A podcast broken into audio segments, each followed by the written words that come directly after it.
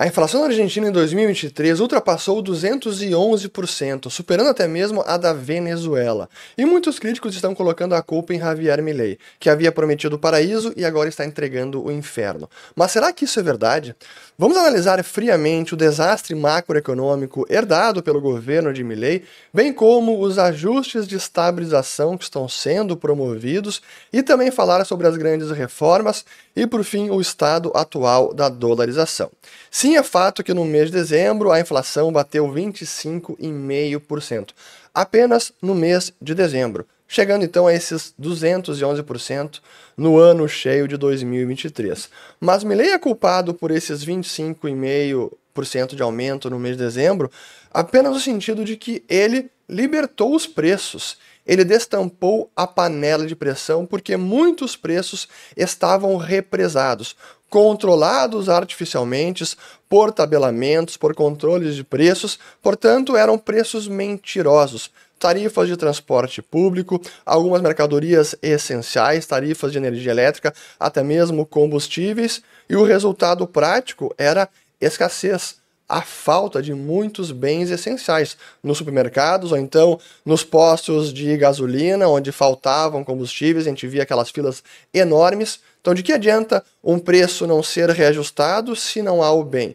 Aquilo é uma mentira. E agora, os preços podem refletir não apenas a escassez relativa como a real demanda pelos consumidores argentinos, bem como a perda de poder de compra do peso argentino, que teve seu valor destruído pelo governo anterior. Eu mostrei no outro vídeo, inclusive, a expansão monetária que aconteceu nesse período, especialmente 21 até agora 23. Aqui temos apenas o M2 superando 134% de aumento anual.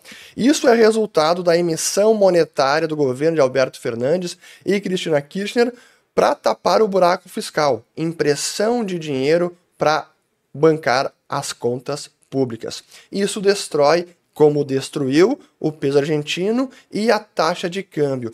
E esse foi um dos primeiros preços que Javier Milei apenas reconheceu ao desvalorizar de 400 para 800 pesos por dólar a taxa de câmbio do peso, ele está reconhecendo o real valor do peso no mercado porque a taxa de câmbio no mercado paralelo, o dólar blue, que esse é o real valor da moeda argentina, já tinha ultrapassado mil pesos. Então ele apenas reconheceu o que já era prática de mercado, mas que foi resultado de medidas anteriores de descontrole fiscal e monetário.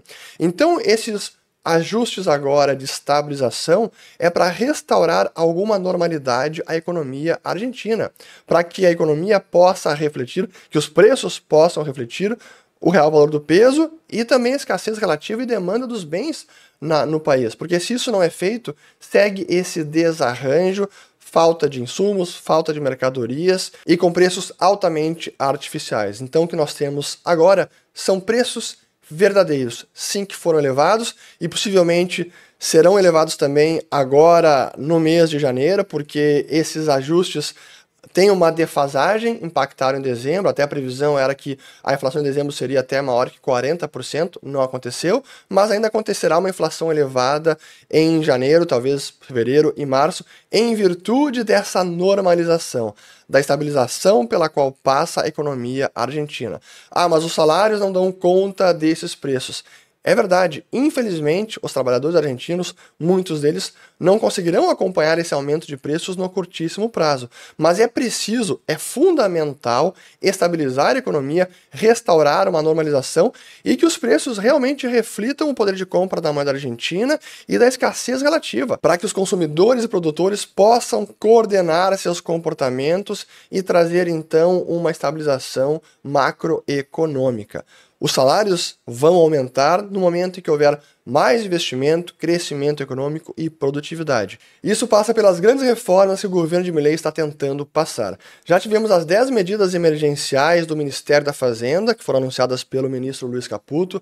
Também tivemos o decreto de necessidade e urgência, uma medida provisória que é um grande revogaço de centenas de leis, um plano de liberalização de urgência da economia argentina, e depois o projeto de leis que é chamado de lei de ônibus, que é um grande pacote de leis para liberalizar ainda mais a economia e reduzir o tamanho do Estado. Tudo aquilo que não poderia ser incluído na medida provisória passa por esse projeto que foi já encaminhado ao Congresso. E já temos alguns efeitos positivos dessas medidas. A começar pelas medidas emergenciais do Ministério da Fazenda, tivemos no dia 10 de janeiro uma reunião entre o Ministério e o Fundo Monetário Internacional e chegaram a um acordo sobre a sétima revisão do marco do serviço ampliado do fundo, que foi aquele acordo ainda com o governo do Alberto Fernandes, mas que estava praticamente em suspenso porque as metas não estavam sendo cumpridas. E aqui na nota dizem o seguinte: ó, o pessoal técnico do FMI e as autoridades argentinas alcançaram um acordo em nível pessoal sobre a sétima revisão do marco de acordo desse, uh, desse serviço ampliado para a Argentina. Sujeito à aprovação ainda do Conselho do FMI, a Argentina teria acesso a 4,7 bilhões de dólares. Se alcançou acordo sobre um conjunto reforçado de políticas para restabelecer a estabilidade macroeconômica e voltar a colocar nos trilhos o programa atual, já que os objetivos chaves do programa não se alcançaram por margens amplas devido a revéses graves na política econômica do governo anterior. A nova administração está aplicando um plano ambicioso de estabilização baseado numa forte consolidação fiscal inicial, junto com medidas para reconstituir as reservas, corrigir os desajustes de preços relativos, reforçar o balanço do Banco Central e criar uma economia de mercado baseada em regras claras e previsíveis. Também prevê o aumento de assistência social para proteger os mais vulneráveis. Então, de fato, essa medida, esse acordo com a FMI é fundamental e reflete esse otimismo e o reconhecimento de que os planos emergenciais até o momento são corretos e vão na direção certa de estabilização, de recompor as reservas, passa também por remover aquelas amarras todas de importação, de exportação, enfim, trazer um pouco de sanidade à economia argentina. E agora, nessa semana que temos o Fórum Econômico Mundial, que o Javier Milei já participou em 2014, numa edição regional que aconteceu na cidade do Panamá. Agora ele vai na condição de presidente da Argentina. Amanhã, quarta-feira, ele vai fazer um discurso. Em princípio, a única reunião que ele tem marcada lá oficialmente é com a Georgieva a presidente do Fundo Monetário Internacional para selar este acordo. Aqui tem o comunicado de imprensa. Então, está evoluindo o governo de Milley, especialmente no que se diz de estabilização macroeconômica. Agora, do DNU, a medida provisória, também já temos alguns efeitos importantes que são o resultado da liberalização, da remoção de entraves, de empecilhos regulatórios, de burocracia, de simplesmente barreiras de entrada por conta de monopólios legais que impediam alternativas, que impediam novos ofertantes de competir no mercado livre, por exemplo, no mercado de aluguéis. Pois é, a famosa lei de alquileres na Argentina, que foi revogada pelo DNU, já está promovendo alguns efeitos muito positivos. Aqui temos essa notícia: ó, as medidas do Milei aumentam a oferta de moradias para aluguel em Buenos Aires e com uma queda de preço. Então, os efeitos da revogação da lei de aluguéis por parte do governo de Milei já, começa a já se começa a notar. Então, vejam só que uma lei que recém foi revogada, a dos alquileres, dos aluguéis, já está surtindo efeitos positivos. Há maior oferta de moradias e os preços caem. Porque é justamente isso que acontece quando há uma liberalização dos mercados. Mais ofertantes, aumenta a qualidade, a variedade e os preços tendem a cair, que é o que já se verifica no mercado de aluguel. E é muito interessante ver como é, todo esse governo e a, o discurso pró-mercado, pró-direito de propriedade, liberdades individuais, já está impactando no, no coletivo argentino, na opinião pública, e por isso que eu acredito que já é uma grande revolução cultural, ou contra-revolução cultural, o que Milley está fazendo no país. Vejam só essa entrevista, um trecho bem curto com o Daniel Zamponi, que é vice-presidente da Câmara Imobiliária, então uma entidade do setor, falando sobre os efeitos do DNU. Vamos lá. El inquilino, por un tema personal, pidió dos años el propietario le pareció bien y las partes acordaron y ese contrato se celebró. ¿Por qué te, hago hincapié en esto? Antes la ley, vos mirá cómo se metía el, Estado, qué locura, ¿no? Que donde se mete donde no se tenía que meter. Te decía que mínimo eran tres años. Por ejemplo, este contrato y este producto, con la ley anterior no se podía celebrar. Y explícame de dónde salen, porque nadie hasta ahora me supo explicar de dónde, quién fue el cráneo que dijo tres años. ¿Por qué no libre pactación entre propietario e inquilino em, em los tempos? Então, olha só que interessante, né? Ele falando aqui sobre um caso específico de uma moradia que o proprietário queria alugar por dois anos e o inquilino também, só que antes da lei era proibido pactuar um contrato de aluguel nessas cláusulas. Mas agora, depois da revogação, esse contrato foi celebrado, portanto, uma moradia que estava fora do mercado, voltou ao mercado e se celebrou um contrato. E o que é interessante notar é justamente isso. É como a, a liberdade de pactuar contratos agora está no, no vocabulário do argentino médio e ele entende como isso é necessário. Por que o governo precisa se intrometer em algo que tem que diz respeito apenas à vontade das partes, contratantes e contratado? Por, quê? Por que o governo precisa decidir que tem que ser três anos o mínimo e não seis meses, dois meses, um ano? Se as partes querem, assim, livremente escolher, que deixe que eles sejam livres para escolher. Então é muito bacana ver isso já acontecendo. Mas não apenas com a medida do, dos aluguéis, também no setor de aviação comercial. A medida chamada de cielos abertos, inspirada na desregulação do setor americano na década de 80, de Open Skies, que também está desregulando o setor e vai acabar com o monopólio legal que hoje existe com as aerolíneas argentinas, que é a empresa estatal que provê praticamente todos os voos no país, e acaba que o serviço é ruim, tem poucas rotas e o preço é alto. Agora, com mais ofertantes, estamos vendo justamente isso. As aerolíneas de baixo custo, low cost, estão ampliando as suas rotas na Argentina. Isso já aconteceu, foi no 5 de janeiro. Aqui mais uma notícia igual. Ó. Céus abertos. O governo anunciou novas rotas aéreas de low cost a destinos nacionais e internacionais. A Flybond planeja ampliar sua oferta de conectividade até o Brasil. A Paraner vai oferecer voos de Assunção a Córdoba. A JetSmart estabelecerá uma conexão entre Buenos Aires e Conceição, no Chile. E enquanto isso, a Gol tem a intenção de unir Buenos Aires e Bogotá em abril.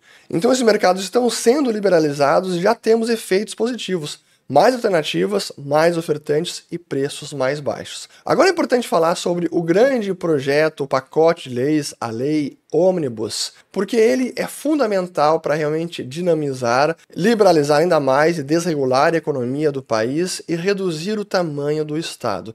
E eu não vou fazer uma análise profunda desse projeto porque ele é bem extenso, mas eu vou sugerir alguns vídeos do Juan Ramon Rayo, que foi meu professor no mestrado de escola austríaca em 2009 e 2010, porque no canal dele ele fez algumas análises sobre várias partes do projeto de lei, então eu recomendo. E eu quero começar mostrando a mensagem de fim de ano do Javier Milei, porque ele faz um preâmbulo sobre este projeto de lei. Então vamos lá. Por eso hemos enviado al Congreso de la Nación un proyecto de ley que bien puede determinar el destino de nuestra patria, con la convicción de que se aprobarán en las próximas semanas. La hemos llamado Bases y Punto de Partida para la Libertad de los Argentinos, en alusión a Juan Bautista Alberdi, el autor intelectual de nuestra primera Constitución. Con sus ideas como faro, se llevó adelante el proyecto de país que entre fines del siglo XIX y principios del siglo XX hizo de la Argentina el país más rico del mundo. Esta ley brinda al Ejecutivo las facultades necesarias para actuar frente a esta situación de emergencia y evitar la catástrofe económica, además de impulsar reformas profundas en materia comercial, impositiva, productiva, social, de seguridad, educativa y en todos los órdenes del gobierno. El espíritu de la ley es volver a ser un país libre, con un Estado limitado que actúa en defensa de la vida, la libertad y la propiedad de los argentinos. Então aí temos o espírito do projeto de lei, que é chamado de Lei de Bases e Pontos de Partida para a Liberdade dos Argentinos. E como ali o próprio Milley falou, é inspirado claramente no Juan Bautista Alberdi, que em 1852 escreveu o seu Bases e Pontos de Partida para a Organização Política da República Argentina. E realmente foi o texto que inspirou muito da Constituição de 1853 que o Milley citou. E a verdade é que é uma continuação do que vimos no DNU, porém ele é muito mais profundo porque altera não apenas questões de burocracia, de desregulação, liberalização de mercados, mas também redução do Estado. Parte do programa fiscal está contido aqui neste projeto de lei. Também há reformas políticas eleição e alguns poderes emergenciais temporários que são concedidos ao Javier Milei. Eu vou voltar depois a parte final sobre o trâmite legal tanto do DNU e ao projeto de lei. Mas eu queria destacar um trecho que para mim é fundamental, que é o artigo 209, que diz o seguinte, dentro da seção sobre regime de transparência fiscal ao consumidor. E diz o seguinte, artigo 209. Na publicidade das prestações ou serviços de qualquer tipo em níveis nacional, provincial, municipal e da cidade autônoma de Buenos Aires que sejam de livre acesso ou atenção por parte dos cidadãos, não poderá se utilizar da palavra gratuito ou similares, devendo-se esclarecer que se trata de uma prestação ou serviço de acesso livre que é financiado com os tributos dos contribuintes.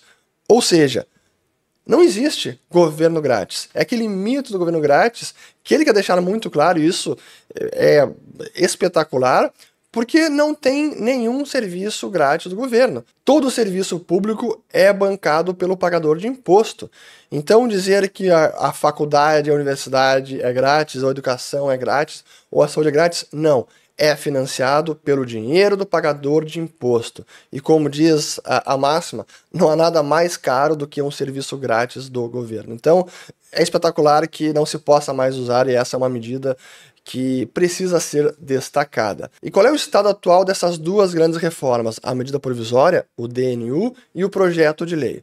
O DNU precisa ser aprovado ou rejeitado por ambas as casas, Senado e Câmara de Deputados. Se apenas uma rejeitar, o DNU segue válido. E o Congresso tem poucos dias, não tem mês ainda para rejeitar finalmente. Então, ao que tudo indica, o DNU deve seguir adiante à exceção de a sessão sobre liberalização de leis trabalhistas, que por uma medida cautelar o Sindicato dos Trabalhadores conseguiu suspender. Então isso não vai parar no judiciário. O projeto de lei está sendo debatido no Congresso e há sim boas chances que ele passe ou na sua totalidade ou com poucas mudanças. Talvez uma das mudanças são os poderes emergenciais de dois anos que o projeto de lei concederia ao executivo, isso pode ser alterado. Mas o prognóstico é positivo até o momento e isso é uma excelente notícia para a Argentina. E por fim, o plano de dolarização. Vão eliminar o Banco Central? Vão introduzir o dólar como moeda oficial ou não? Por enquanto, o plano segue de pé o Banco Central está sendo saneado, conseguiram já acabar com as LELICs, que eram aquelas letras de liquidez que tinham um potencial hiperinflacionário, estão recompondo as reservas internacionais graças àquelas medidas emergenciais, as 10 medidas de Luiz Caputo, e essa normalização da economia argentina pode permitir a dolarização. O que é certo é que a dolarização logo como ponto de partida lá em dezembro, aquilo era inviável e talvez demore ainda alguns meses para que ela aconteça. Mas do ponto de vista de estabilidade monetária, impedir que o Banco Central financie diretamente o Tesouro, isso já foi cortado. Do ponto de vista de reformas fiscais e cortes urgentes no gasto público, estão fazendo. E de estabilização macroeconômica, como taxa de câmbio, tudo isso está sendo realizado. Portanto, a possibilidade de uma dolarização ela é cada vez maior, mas talvez não naquele prazo que muitos imaginavam, mas ela pode ainda não acontecer. Não há certeza quanto a isso. Talvez essa última reforma é que realmente ainda falta mais informações, detalhes de como ela pode acontecer. Na prática, está sendo realizada. Mas se ela vai culminar numa dolarização ou apenas na estabilização do peso argentino, isso ainda não sabemos. Espero ter gostado de mais essa atualização sobre a economia argentina. Compartilhem o vídeo, se inscrevam aqui no canal, ativem o sininho, se tornem membros, que lá também tem muito conteúdo exclusivo e inédito. Espero ter gostado e voltamos no próximo. Valeu!